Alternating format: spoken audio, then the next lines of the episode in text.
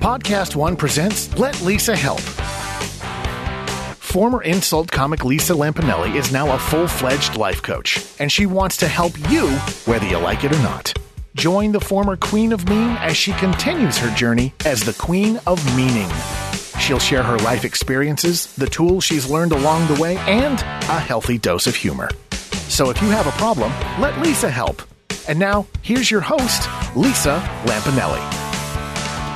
Hey everybody, it's Lisa Lampanelli, the former Queen of Mean, now the Queen of Meanang, the Empress of Inspiration. I could go on and on, but I won't because today on the show we have Ron Bennington, an amazing interviewer and the star of the Ron Bennington Show on Sirius XM. Today we're going to be talking to Ron about past life regressions, dreams, hypnosis, and all the other stuff we probably don't believe in but are kind of willing to be open to. We will also talk about comedians and if they can be vulnerable on stage and still make a living.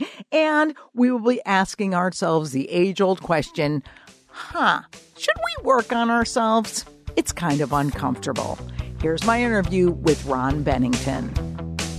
This is Let Lisa Help with Lisa Lampanelli. My special guest today in studio is one of my longtime favorite people, and I'm not even just saying that because Ron Bennington, you know how much I love you. You are a fixture on SiriusXM. You're in charge of a fabulous new comedy tour starring a bunch of people who I pretend to not like, but actually like, including Rich Voss, who I just saw on the street with his gay little dog. And you basically go deep with people in interviews. And that's why I love you. You interviewed me for AOL Build Yeah. at the time years ago. And I always loved your unmasked show because Ron is a comedy expert. How did you first become like hooked on comedy? Meaning, because you owned a comedy club, right? Yes, I did. Yeah. Well, I, uh, you know, as a kid, I I thought it was just amazing without, you know, just being a fan. And then uh, I I ended up finding out that there was something close to where I lived in Florida because I never would have been the guy who went, I love it. I'm moving Right. to LA. I'm moving to New York. Uh, I, I grew up outside of Philly, so we don't have dreams. You know, nobody. Yeah, I, I always thought that the best thing about the Rocky movie was everybody telling him that he couldn't make it. Right, You know, right. because that is the truest part of that whole movie. Right. So when it got uh, close, uh, my chick was like, "Please, just go over and do it." You know, and I did it, and and it was a lot of fun, and and and I found out that doing it yourself was going to be easier than waiting every Monday to do six minutes, and so I just started, you know. Getting some rooms in hotels and stuff, and that eventually led to me getting a club, which from promoting my club mm-hmm. led to, hey, dude, you'd be great morning radio. So, so you actually wanted to be a comic first? Yes, and I would never even said, uh, yeah, I had done open mics, open to clubs, uh, and emceed them. And then what, I- what I would do was hire somebody to MC and I would do a little bit of road work and stuff like that. And you could, back in those days, it was the 80s, so you could do that just in Florida, you know, Georgia, Alabama, and you could make a living in those Sure, days. You could sure. make a living very, very quickly. Uh, and then from promoting, I I don't know if you remember, kind of in the 80s, most comics weren't good on the radio. It wasn't until podcasting Right. where they would let loose. They would came in very tight. They didn't want to do their material. Yeah, they never said they wanted to burn punchlines. And I Right. was always like, it's like Doritos, you just make more. Right. And the fact is, you're not going to get anyone into your theater or your club date if you're not funny on the radio. So it doesn't make sense. It was a very uh, strange thing. And obviously, in this business, there aren't a lot of teachers. You Yeah. know I mean? Most people go in on their own and just try to figure it out as they go along. But Right. you had the instinct to to promote yourself. You've always been an amazing promoter and always had this very strange thing where you could be honest about stuff, which is very compelling radio. Well, I much rather that no one. F- uh, I'd rather have it out there, uh, other than trying to hide stuff. Right. Because you know the people who try to hide weight loss surgery or hide divorce or hide things you're working on. It's like, come on, man. They're gonna find out. And Yeah. like the, that guy, uh, the sex trafficker, that some some guy's up today for a big hearing. Jeffrey. Yeah, that Yeah. guy. I'm like, well, like you had secrets, dude, and they were really effing bad. So good. Yeah. You know, just don't you like to live life? Because you seem to me also you're a very honest guy. Like you're on the radio being Yeah. honest every effing day. So you work on yourself. You uh, clearly have made huge advances in your personal life. What do you think holds people back from this honesty? I think fear is so much more powerful than we give it credit for, and I I think my central emotion from when I was a little kid is fear. You know what I mean? I was very. Uh, I, uh, you know, I was a kind of a mama's boy. I did not like to not be in the same place that she was. I didn't see it as a safe universe. Some people do, and I, Right. I admire that. But ever since I was very little, I was like, where, "Where's the? Is this where the bad stuff happens? Is this, you know?" Where do you think that came from? Like, do you have any idea? Do you have any recollection of something bad happening on the outside or with your dad or anything like Well, that? Well, the the thing is, and I learned this through therapy, is I had a very bad birth. Right, I was a kid that had the cord wrapped around his neck back when you know. Um, Childbirth was pretty confusing. You mm-hmm. know, the, the drugs were being done Yep. and all that kind of stuff. Yep. So it was one of those things. I didn't have enough oxygen.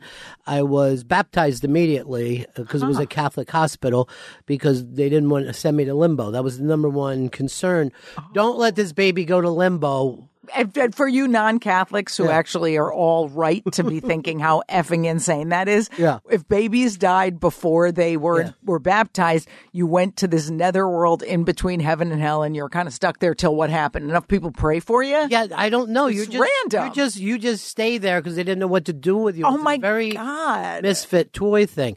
So I was immediately baptized as Joseph. That's my- Really? yeah.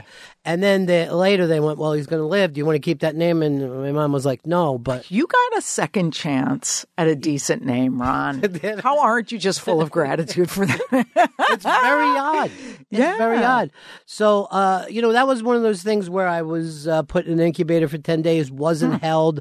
So, you know, I'd been with a, you know, a kind of therapist who said, no, of course, you're not going, you didn't come into a safe universe. Yeah. You know? Yeah.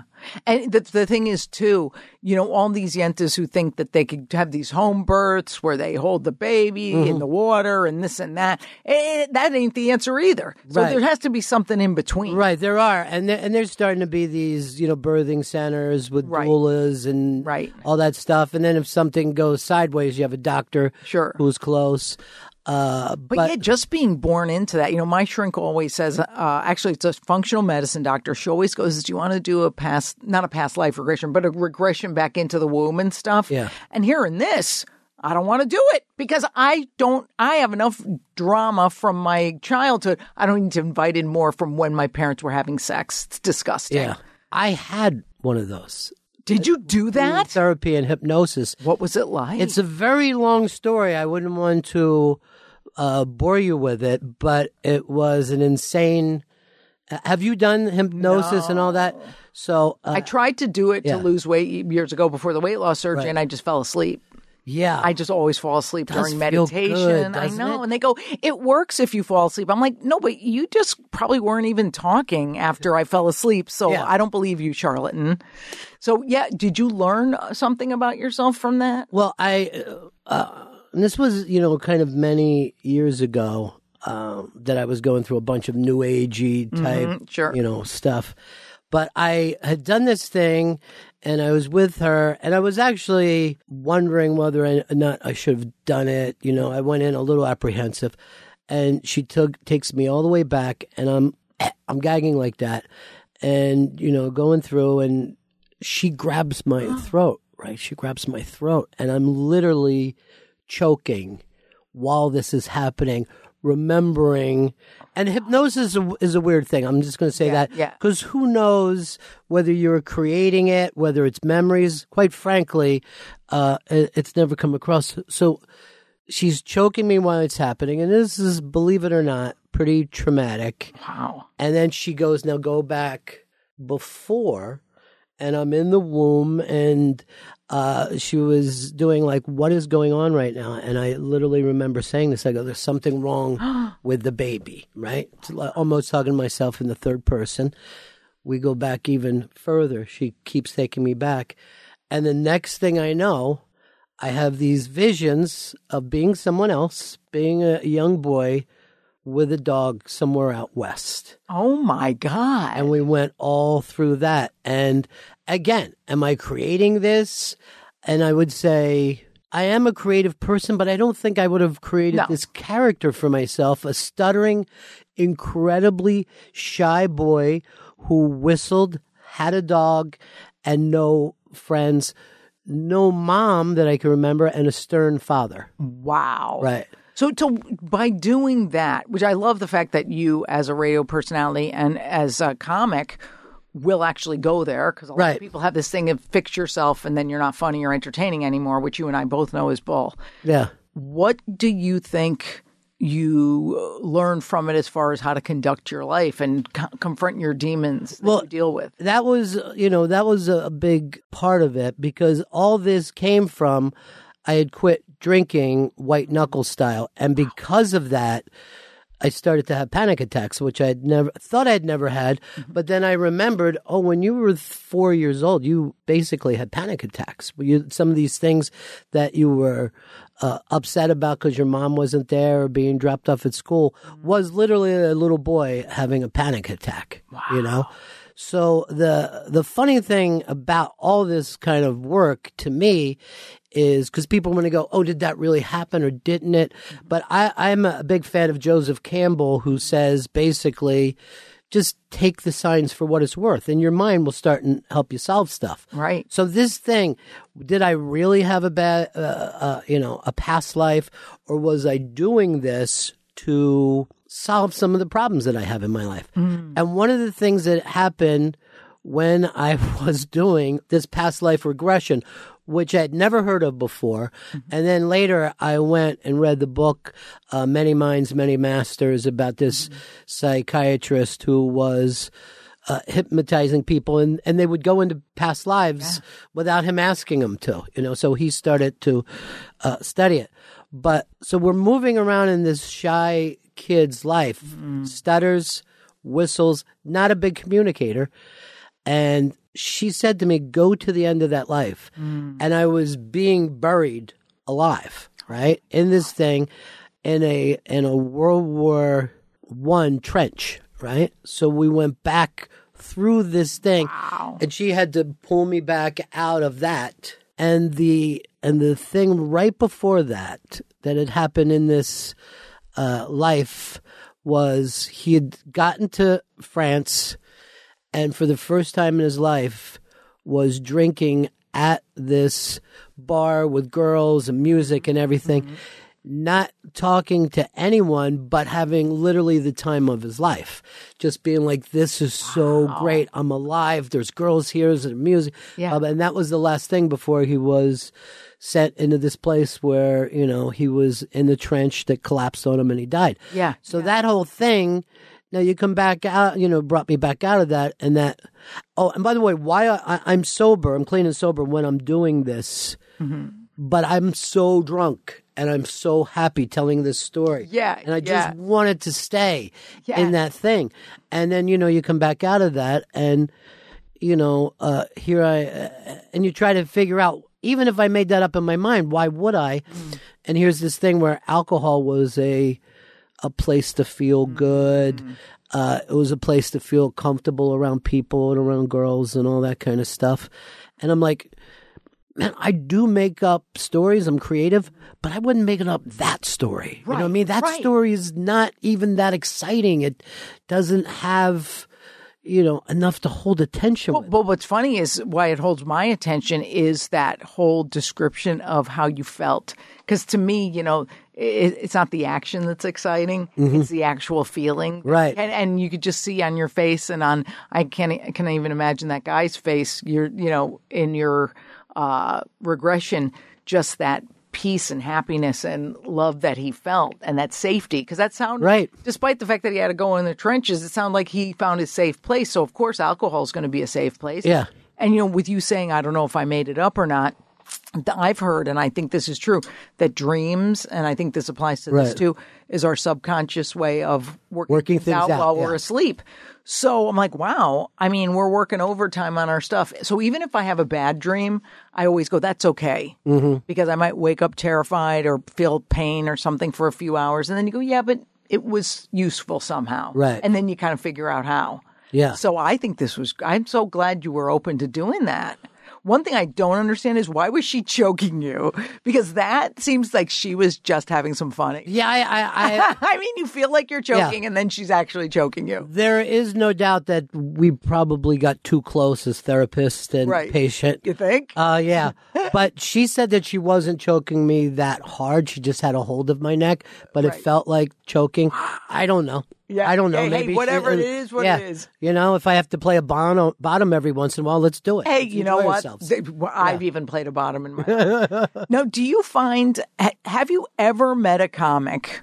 Because you've interviewed every great there is. I mean, honestly, is there anyone that you haven't interviewed that's a great that you go, wow, he got away? Oh yeah, yeah. Or There's she. always been there's always people out there. Mm-hmm. Uh, uh, what's always interesting to me is you know it isn't so much always about comedy. To me, it's always about creativity. Yeah. and the comic is the best place to figure that out because it's a, a one person show all the time. Right. But what, the the thing that even interests me about it, and, and, and it ties in with this other stuff that we're doing with the subconscious, mm-hmm. you're one of those people that's very, very fast on stage. Mm-hmm. Faster, I would say, that can humanly possible. And that's what's interesting to me. How does a comic struggle to write a great joke for two weeks, four weeks, 10 weeks, but can write an immediate Right. comeback faster than a human can do that? You know what I mean? And I always, you know, you brought up uh, seeing Rich Voss today. He's incredibly fast. So fast, know? yet yet no career whatsoever. No, no, no. And that- that's because his natural laziness keeps him from being a real writer. And some of that, I think, comes from, oh, it if it comes easier, it doesn't come at all. I don't want to do it unless it's Oh, the that's a- easiest, fastest thing. That's an interesting. I, I fall point. into that. You know what's funny too? Have you ever? Because you know that, like I say, the comic argument that always bugs me is the I don't work on myself because it'll make me less funny. I have to stay damaged. Have you ever met a comic that that's actually true? Like, thank God they stayed damaged, or they wouldn't have been good. I mean, I know Gilbert Gottfried is a friggin' mess, Yeah. so maybe he'd lose that character. But I wonder what he'd be if he actually got outside himself and worked on his stuff. Like guys like that. Yeah, I think you're born a certain amount. The, my favorite comics are born that way. Mm. There are a lot of people who aren't funny, but they study the mathematical thing of Yeah. being funny. Yeah. Gilbert is a guy who is funny. Yeah. Nothing is going to get in the way of that. Right. Nothing would stop him Right. from being funny. It just doesn't exist, you know? So I'm the only one. So it's just an excuse to stay sick. Do you think, you know, not getting therapy and things Yeah. like that, do you think that's what comics and, say, artists, uh, painters, say that to themselves just because they're comfortable with the pain? Well, change is the hardest thing Mm. in the whole world. Who wants to do it? So any excuse that you can make to not do it works, you know? You're right, Like, I yeah. don't want to do, who wants to be uncomfortable? Well, that's know? the thing that uh, that's why quitting booze or drink or drugs is so hard because food is even because you go I don't want to feel the discomfort of feeling the feelings. Right. So we'll do anything to anesthetize ourselves. anything anything and that's the that's the natural thing i mean what always kills me is some of the greats who died because of not changing Right. um that's way more heartbreaking than someone who just has a messy life because that's none of what do i care Yeah, what do yeah. i care just go up do your special be funny Mm-hmm. and if i don't have to hear about the rest of it i'm fine with that but their life is the thing you know what i mean there Mm. i would I, I would hate the f- fact that anybody continues to torture themselves because they don't believe at their core Mm. that they have this talent and that's hard to admit Well, look at Ralphie May. Ralphie, I loved as a human. What a great guy. Mm-hmm. I mean, honestly, I think, you know, just a, a sweetheart, like a, one of those mushy, sweet Right. heart people. And uh, having the weight loss surgeries twice and gaining the weight back and then uh, passing away. you just go, um, I hate when people say, you know, rob the world of his talent. But he was bringing joy to people. So that's sad to me. Yeah, what he robbed was his wife and children. Yeah. of having that person. And, uh, you know, through the years, I've met a lot of families um, that I kind of call them legacy families who they're now responsible for that work. How do they keep that, you know, how do they keep some of that work out there? And uh, Kelly Carlin, to me, is the central person for that. I try to send people Right. to her because she's done an amazing job with George. Yeah. And, you know, the New York Comedy Center up in Jamestown, have you been there yet? Yes, I just did that last year. I performed there. Isn't that an That amazing. amazing Yeah. place? You go through that and it makes you think, okay, comedy is way more Mm-hmm. important than we've ever, you know, given it before. Yeah, because comedy does not get respect, obviously, because there's no awards for it. They tried to do comedy awards years ago, remember? Yeah. There tried to be a comedy union years ago, but nobody bought in because every comic is such a money grubber that they were like, well, I'll work for him even if he stole from you. Right. So, uh, and, and no museum, no nothing. But Yeah. the fact that they finally have a museum, why do you think comedy is viewed as like a lesser art? Whereas every actor will tell you it's harder than what they do. Oh, absolutely. Uh, I think because actors are ready to give something reverence, which is the exact opposite of comedy. you know what I mean? Like, Mm-hmm. Ah, yeah. no one can sit around and talk about. we wait until someone dies, Yeah. and then we go, oh, Pryor, oh, you know, Carlin, Right. Um, but we don't do that about people who are living today. You know, you're not like, oh my God, Brian Regan, isn't it amazing? His Right. Writing ability. You know, we're like, yeah, he's good.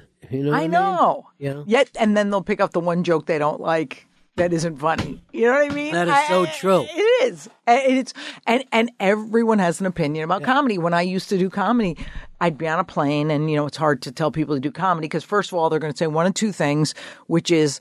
Oh, I don't like your comedy, or oh, I never heard of you, and both hurt your feelings. Mm. Right. Uh, my wife loves you, but I hate you. Like Yeah. that kind of thing. It's like, what just happened? Yeah. So I know that Florentine told me once he used to lie and say he sold insurance. so the people would just shut the F up. Yeah. And, but they're always with the opinions. They're always like, you know, who I don't find that funny anymore. And It's like, I don't care.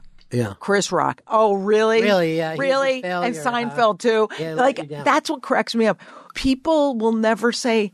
I mean, I, I think to a lesser extent. Tell me if I'm wrong. You know, Emma Stone. She's not very good. Like I don't think they do that to actors as much. Do you think? Well, I think the amazing thing is if you look at music, if you have three songs people know, Mm-hmm. Yeah. Mm-hmm. nine minutes, you do that the rest of your life. And people Right. I just saw this thing of uh, Eddie Money has canceled his tour because he has, uh, like, Eddie Money hasn't really done, you know, he peaked literally in the 70s. Yeah. He's able to tour that material for the next 45 years. Yeah, comics can't. Yes. Because somebody will be yelling out your punchlines, which is why Brian Regan started doing this encore Yes. where people would yell it out. It's like, hey, wait, People want to hear it. sure, it's a classic. uh, uh, I was with, and here's another reason I think about comedy. It's hard to say Jerry Seinfeld, Ralphie May, they do the same thing because they're so different. Yes, Everything about them is different. And we don't have that same thing of this is what a comedian is. You can do it Mm. in so many different ways that it's hard for everybody to agree on it. I was with, uh, Seinfeld and Ricky Gervais, Mm-hmm. they have totally different viewpoints, and they were kind of you know chesting up in a creative way. Right. Of like Jerry is like he'll take out ten percent of his jokes every year. That's Mm-hmm. it. Uh, Ricky wants to get rid of everything, and then he starts everything at the same time. Like he goes out and does. You know, for a while before he shoots a special, forty-five new minutes. That's Damn. insane. It's Wow. crazy.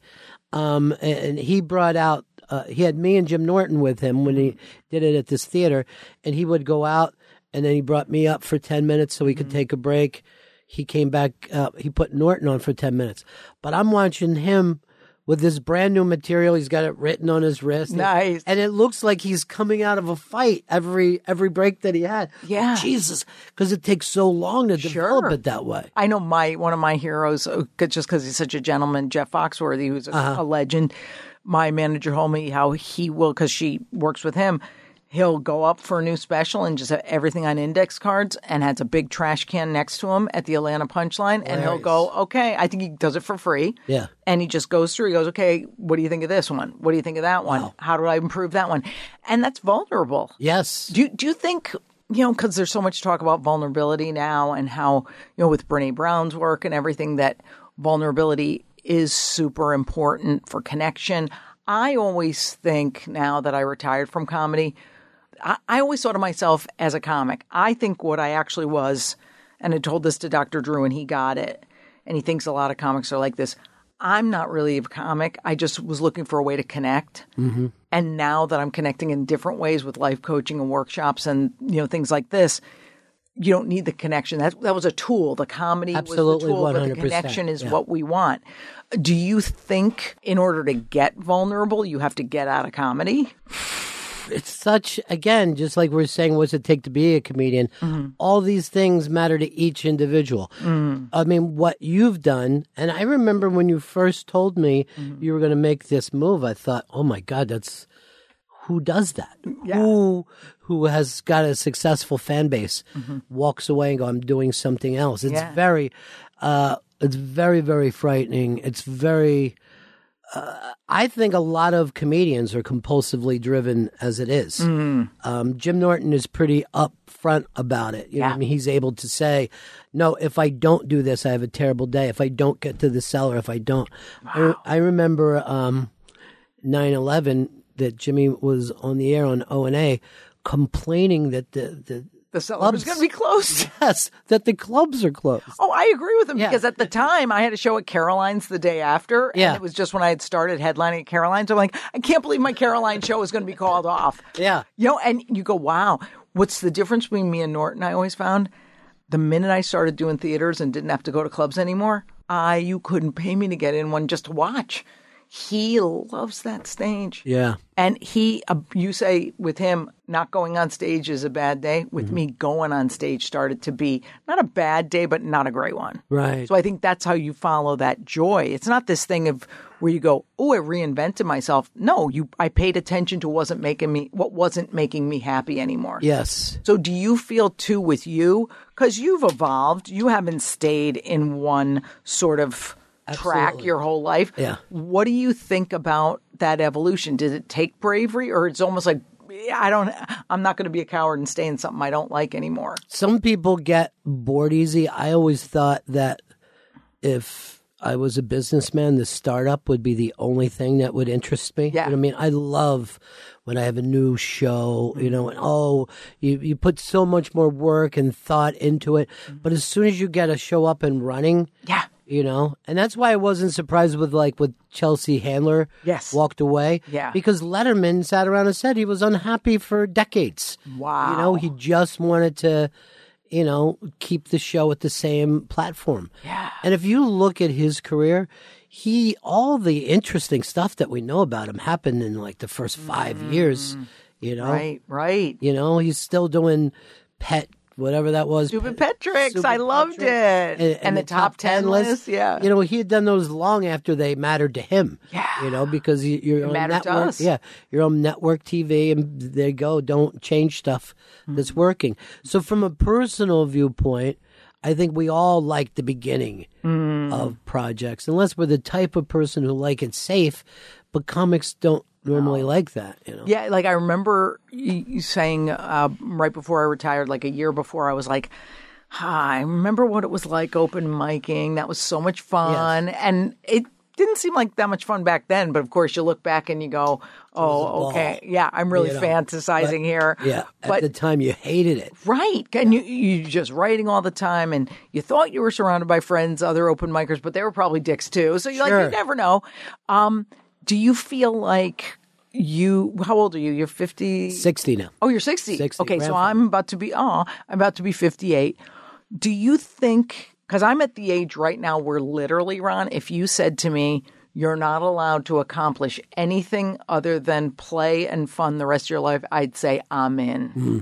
Are you at the point where you're like I I'm cool if I don't accomplish anything else or do you still like the accomplishment? Well, you know, I get I get those thoughts, and I didn't have them a couple of years ago. Mm-hmm. You know, I get mm-hmm. those thoughts of what if I just, you know, enjoy life. Mm-hmm. But what would I do? I'd probably end up with people talking. And the mm. thing that I love about the interview process, if me and you sat down and had lunch, we wouldn't get to this point. I wouldn't have told you that I did a past life regression. Yeah, yeah. Which I had no plans on doing. Yeah, yeah, On my yeah. way here.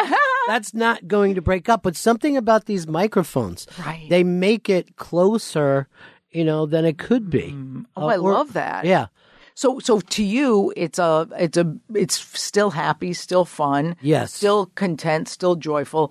In with, and, and, and is there ever moments on your show or preparing for the show or after the show where you're like, oh God, I need to end this effing thing? Like, do you ever have experiences on the show that you resent and Oh, like? yeah. I mean, I've done it for 30 years. So, yes. Has, have tho- has that gotten less and less though, as far as discontent, and you've made it exactly what you want it to be? Uh, I never felt like I've done that perfect show yet. And Wow. I've had them in the back, and I will aggravate my producers by saying, look what we, you know, and we'll have a great show. And I go, but that, we got that one thing wrong. You know what I mean? And I've just recently had to pull that back because not everybody cares about it as much as you do. Oh my God! The fact that you said that, I love because my brother is a uh, uh, one of the producers of Sports Center on ESPN, and we're both very obsessed with like getting everything right. Mm-hmm. So, for instance, like we are painfully aware of every punctuation mark in an email and every capitalization and spelling.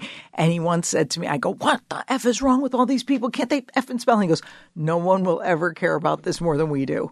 so true. We're those types of people. We want that perfection. Yeah. So what's funny is I find it hard to believe that the show I did with you with Jim Norton, Rich Voss, and the member of Belle Biv DeVoe isn't your favorite. Remember that guy came in? Oh, Yeah. from Boyz II Men. Yeah. The guy stops by and was like, hey, man, come in the studio. Yeah. And I'm like, oh my God, you're having him in a room of insult comics. This was great. Isn't that always funny too about Sirius XM where Yes. you don't know what's going to happen on any given day the that best. somebody yeah Because people really- just randomly walk by. Yeah. You go, hey, grab that guy. Yeah. Grab that celebrity. Hey, there's Cardi B. Want to come in? yeah You that kind of stuff happens all the time Yeah. Do you do you find that it, do when you pull a guest in who's walking by, do your current guests resent it? well I don't normally no normally it's thrilling to people and I I remember I had Voss in one day Mm-hmm. and then uh Gary Oldman came in right Whoa. and this was the year that he won the Oscar. But then I remember Voss asking him some stupid Ah. questions about some little known movie that he had done 23 and I'm Just like, to show off that he saw Yeah, the movie. Whatever he, you know, who knows where he's obsessed. But you just you want to stop that. You know what I mean? Right, You want to just like please. Oh Jesus. Um, well, we like to pull focus. Yeah, know? yeah, God yeah. forbid an Oscar winner would get a chance to speak. Right. I get it. I Yeah. get it. And you know what? I actually was talking to somebody about this this morning. I have to wherever I go now really make an effort to pay attention to other people talking Mm. and pretend that it comes easy to me. I of course have I think in my mind, boy, I bet I have better stories than this Yenta in the community theater group. But I gotta open up and listen, or else how am I gonna learn that they're interesting? Well, I always interviews, especially to me. I I use this example, and of course, it turns off everybody. Uh, but I've I find it very sexual and very much like sex, mm-hmm. where you're trying to get the other person mm-hmm. to get off, Right. at least from a male point of That's view. That's a great point. So no one has ever said, "Oh, I'm really good in bed. I can come in a minute and a half." You know, what I mean, I come so fast. Yeah, I'm yeah. great in bed. Right. this guy's fantastic. you want to find that other person's Right. spot, and mm-hmm. that's why it's always important to me to to create a, a, a, safe place Mm. where everybody can talk without judgment. I really, when I watch TV news interviews and they have the gotcha moment and all that, it kind of makes me sick Mm. Yeah. because it's the exact opposite. Now I understand you know, if you have a senator on and he's, I mean, I'm I'm sure that stuff's important, but the the art of the interview, the excitement of the v- interview is the exact opposite Mm. of that. Is about finding those spots that people can go, Yeah. and, and feeling safe with each other. Well, what's good is you still, like you said, you haven't had your perfect show yet. There's always like a, a sea hair of a, Yeah. a, a thing that you haven't achieved. So it's almost like there's still this thing that spurs you on. Exactly. Maybe I do that to myself too. Of it could be a little better, so I don't have to think. Right. Uh, I peaked. Well, what do you? Uh, I we need to take a break. I want you to help me with some viewer slash listener problems, if you will be I'd love so to. kind, because you're a very smart and wise person. What do you find though? Before we break, what's your big thing you still work on? Do you st- still have something that you're like, you know what? Oh man. This is my big one. Yeah. Well, I'll never get beyond, you know, the drugs and alcohol are a daily thing. Mm-hmm. But I, and this is almost embarrassing because it doesn't sound very masculine, Mm-hmm. but I just recently got into the Marie Kondo stuff. Oh, I love it. Tidying up. Mm-hmm. So I just went through all my clothes. Can't wait till I get to my books. Cannot wait to throw out books now that I'm doing this. Mm. Excellent. Because I've had a lot, I've had a lot more stuff than I need or use. And then after that, to get to papers. Yes. Oh, so you're literally doing it like I'm going to do it all the way. I'm, I'm just going to give it up Yeah. and go along with it. What's the worst that happened? I threw out, you know, some old hats. I know. But- why do you think you held on to so much stuff? Lazy, lazy, because a man can put on a 12 year old sweater and feel okay about himself. Yeah, right. Right. And, I- and I was thinking as I'm throwing this stuff out, in high school, that would have been death to me if I was wearing something as a senior that I wore as a sophomore. right. But as an adult male, I'm like, yes, this is still good. Yeah. You know, it's just dumb. Do you have that thing? Because I have it of just in case. I have to hold on to this just in case. I, yeah, I thought I, I I guess there's that, but I think there's also who you know who cares, and then your life becomes cluttered. And I really do ah. think I'm going to get to the end of this mm-hmm. and clutter and unclutter my mind. I think that's I don't I don't think it's about the stuff as much as it is. I really do think it's about and now you know can you think better? Can you react better? You know? Well, I totally agree because I took a workshop once up at Kripalu um, in the Berkshires called um, you know decluttering or something, Yeah. and legitimately like it ends up. I'm like, wow, I didn't even come here to declutter stuff. It was about like getting rid of friendships that don't work anymore, getting rid of those thoughts that don't serve me or emotions that don't serve me. I was like, oh, that's a big thing, you know, and it all just works together. Isn't it strange that you can have these so-called friendships that are so old, but you no longer have anything? But if you completely disconnect, you feel like a bad person, or you Yeah. let them down. Well, it's interesting because I declutter my friendships once in a while because it's obvious that person's got to go. Right. Like when it becomes like, oh my God, they suck the energy out of me or I'm doing it to them or something. Like right now, I'm so disconnected from two friends of mine that I was super close to around Christmas and I have no idea why because I thought everything was okay.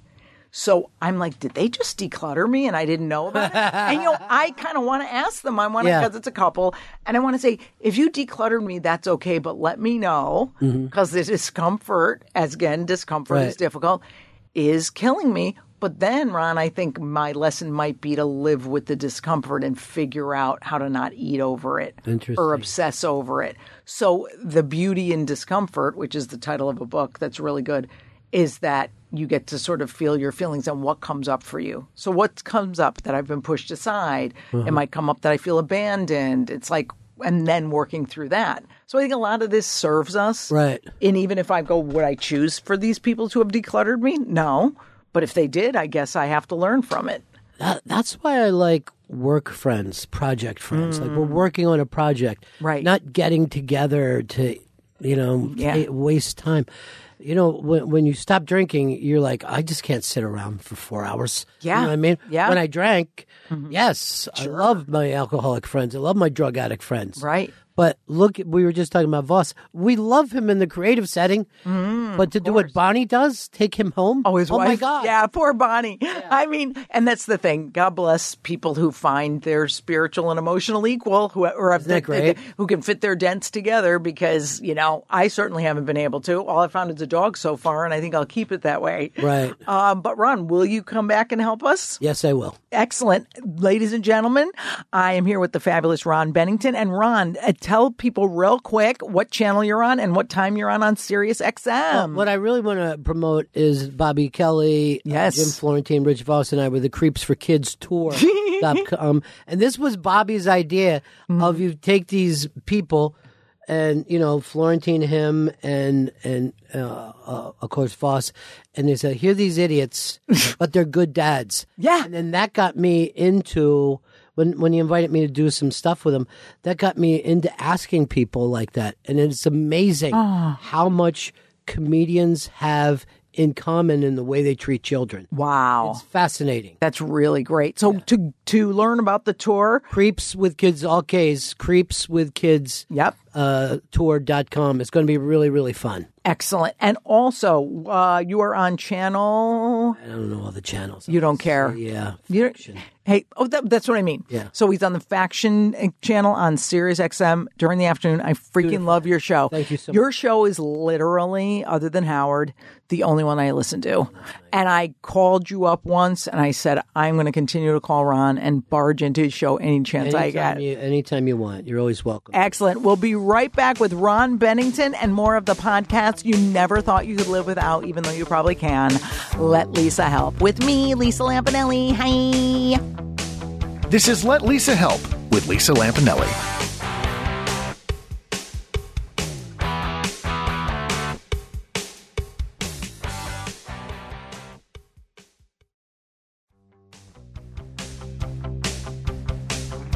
And now back to Let Lisa Help with Lisa Lampanelli.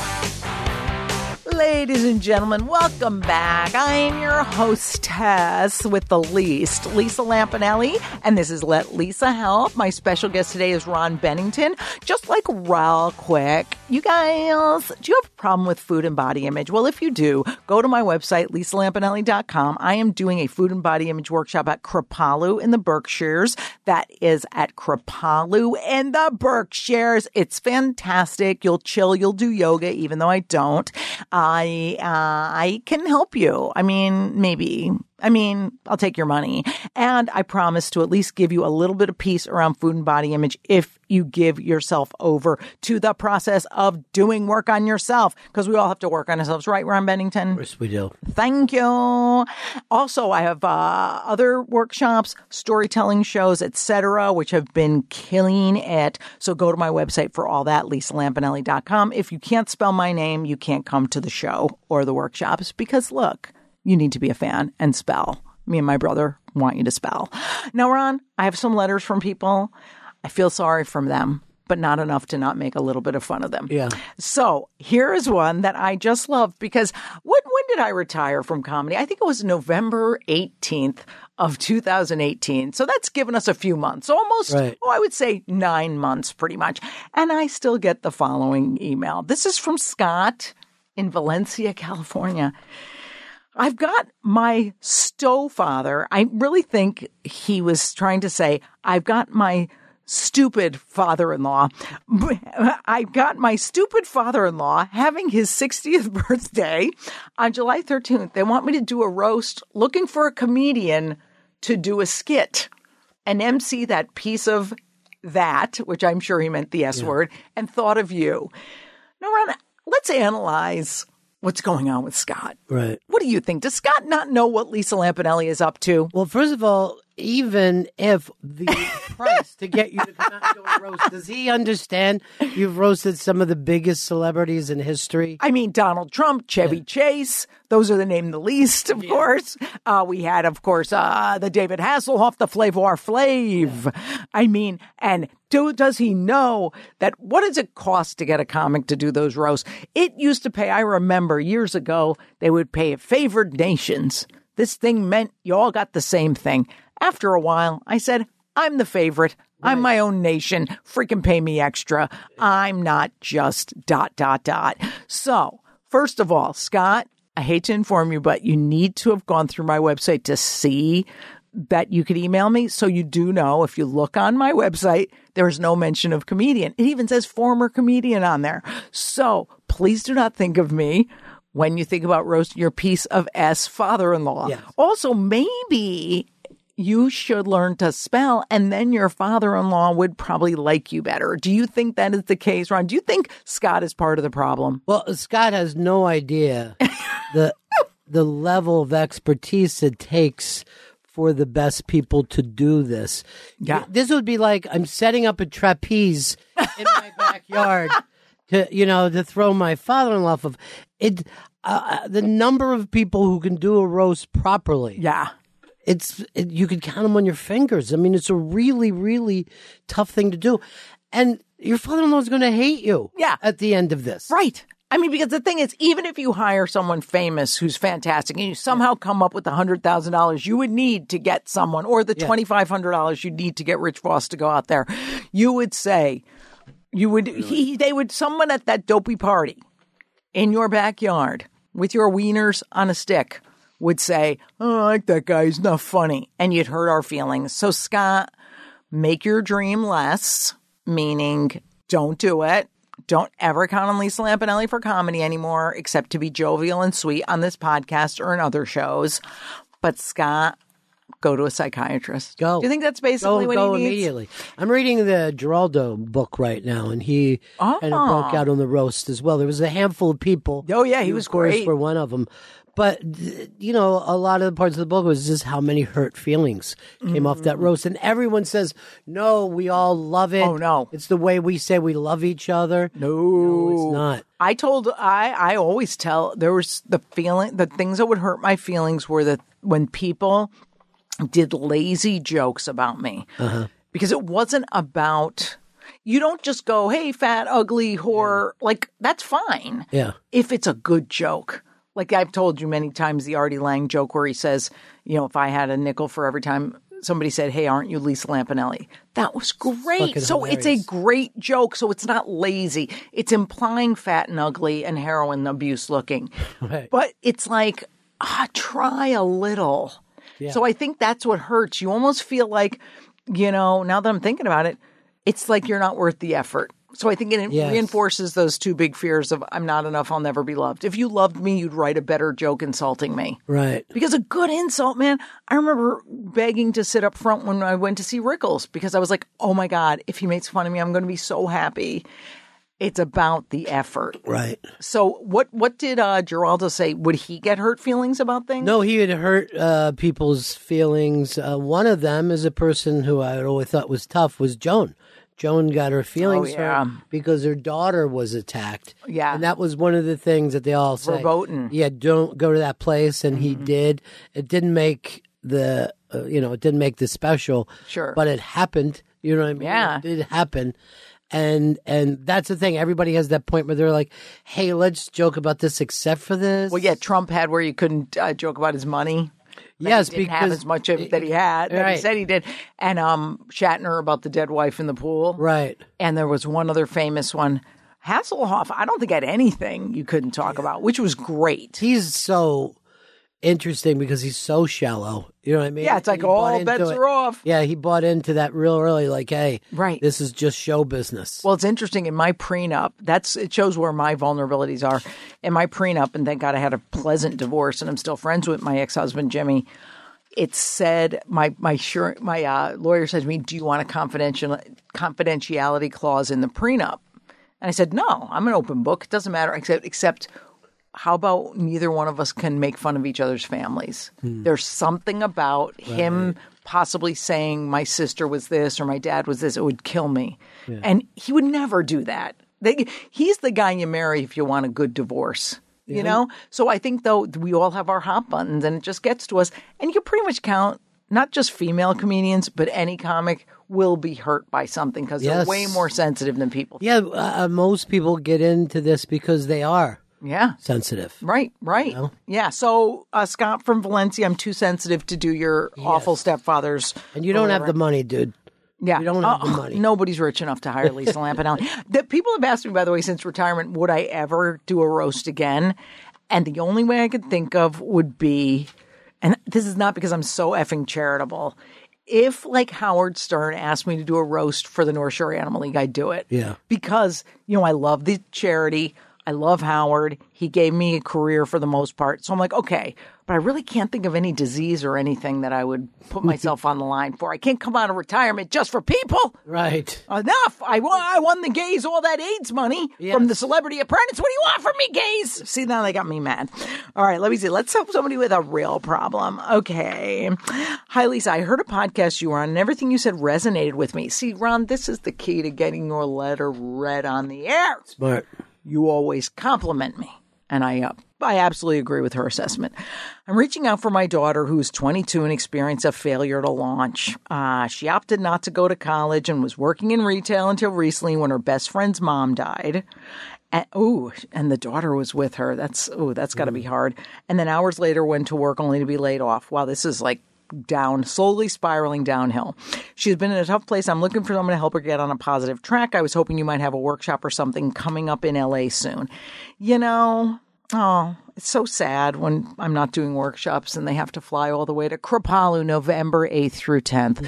But I think, isn't it so hard to be a parent and to see your kid having trauma after trauma? Now, you have how many? I got two. And, And now your grand- daughter works with you. Yeah, my daughter does a show with me now, and brings the baby to work. sometimes brings the baby to work. Love that. And tell me how you would handle this. You see your daughter kind of she got I don't I don't disagree with not going to college. I think if you're not ready, you're not ready. Mm-hmm. Right. Work in retail, do your thing, go to the freaking what do these kids do to find their stuff? They gap the year. They do a whatever, gap year. Do what you want to do. But if you're laid off and witness somebody die, that's very difficult. Sure. So, what would you say to a daughter? Because I have no parental experience. What would you do? I first of all, uh, the best thing that you could do is have marry somebody who handles these kind of things better than you. Yeah.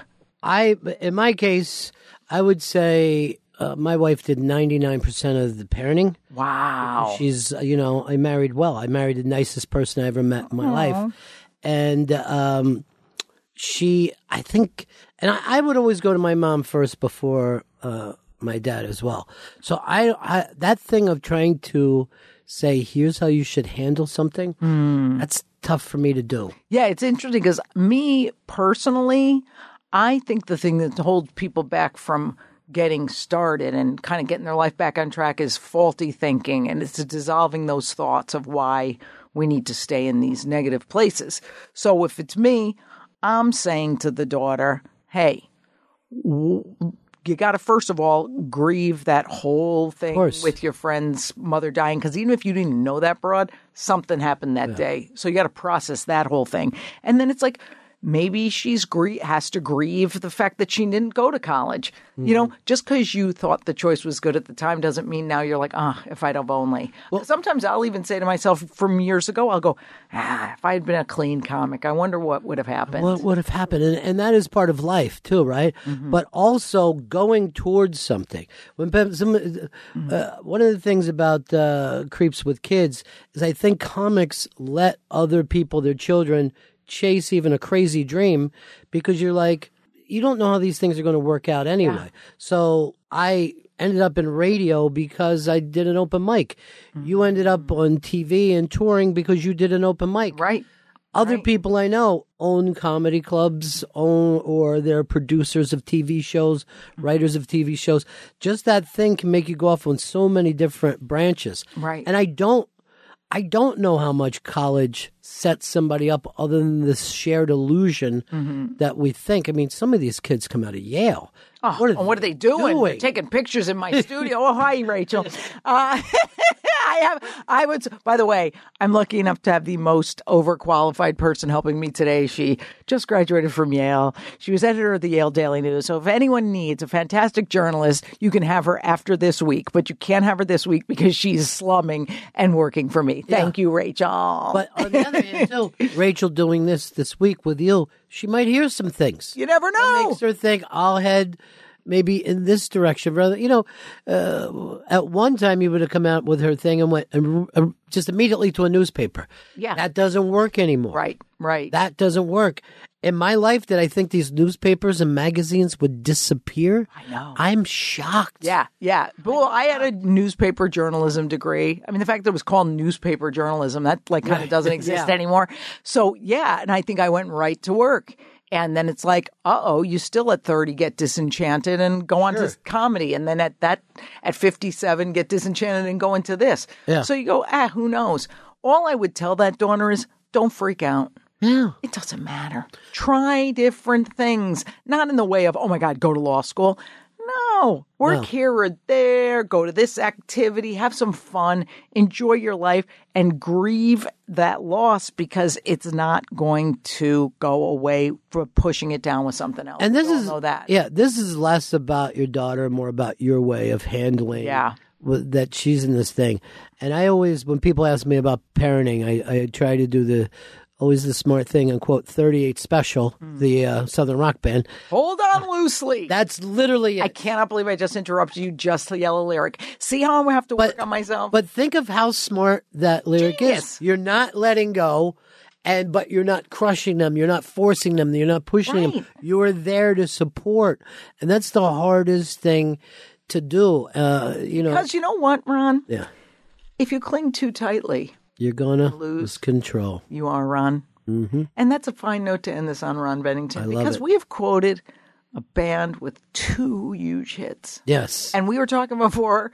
I bet they're still milking those two Oh. hits for everything they're worth. the fact is, we know every word to that song, and we couldn't tell you anybody in the band. You know, exactly. Yeah. I couldn't even tell you anybody in Lynyrd Skynyrd. Could you? No, uh, yeah, I know. could. I know. Who sang Dixie Chicken, by the way?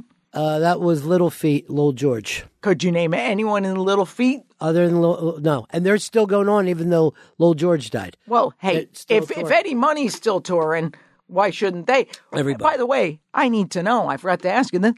Huh? Why did Eddie Money cancel his tour? Uh, he's um, sick. He's got pneumonia. Oy vey. See, people have to stop this touring, Yeah.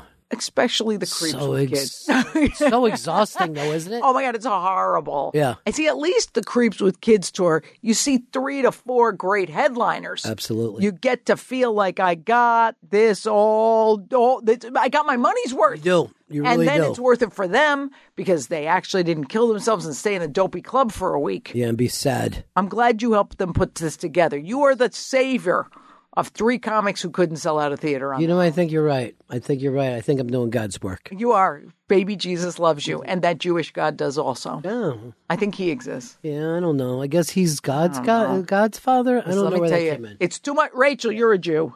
Do you know? She, she- she's not of any help. Although Old Testament fan. I actually have Seder for the first time at Yeah. her house. Is that right? Twice. I'm telling you right now, they eat slow. Yeah. There's all this talking and yentering it up. I say this go to Easter, eat a freaking Nice. piece of cake shaped like a lamb and an Easter egg. That's what I'm about, Ron Bennington. Ron Bennington, I can't thank you enough. Honestly, so much. you were at the you. top of my list for when I recorded in New York City. I'm so glad you slummed with me today. You're a gentleman, and I hope to see you soon. Please tell everyone on your tour I said hi, and hopefully some of them will not throw up. yes. God I'm proud bless of you. you, too. I really. Aw, thank you, man. And listen to Ron on Sirius XM. Listen to Lisa Lampanelli. Let Lisa help. I'm going to come back in a minute, son. What did we learn? What have we learned today? Well, listeners, I think we've learned a lot today on Let Lisa Help. We learned that Ron Bennington used to be called Joseph Bennington. I think Ron has a better ring to it. We've also learned never ask me to do a roast unless you have over a hundred grand or maybe a million and it's for little doggies and kittens. Don't misspell in an email to me because I'll have to make fun of you on the air. And we also learned some serious stuff that decluttering your things will probably lead to decluttering nasty thoughts from your mind, things that hold us back. We also learned that interviews are like sex, and Ron finished twice. You can survive, people. You can thrive if you listen to let Lisa help. Oh, yeah. And by the way, for all things Lisa, go to lisalampanelli.com. Come see my storytelling shows all over the country, Fat Chance and Losing It. And come to my big food and body image workshop at Kripalu. Go to kripalu.org for more info. You want to work on your food and your body? LL is here for you, honey. Listen next week to Let Lisa Help. Thanks for listening to Let Lisa Help with Lisa Lampanelli. For more info on Lisa's storytelling shows, her workshops, and her life coaching services, go to lisalampanelli.com. You can also follow Lisa on the socials at Lisa Lampanelli. New episodes of Let Lisa Help are available weekly on Apple Podcasts and Podcast One. And if you love the show, make sure to leave a rating and review.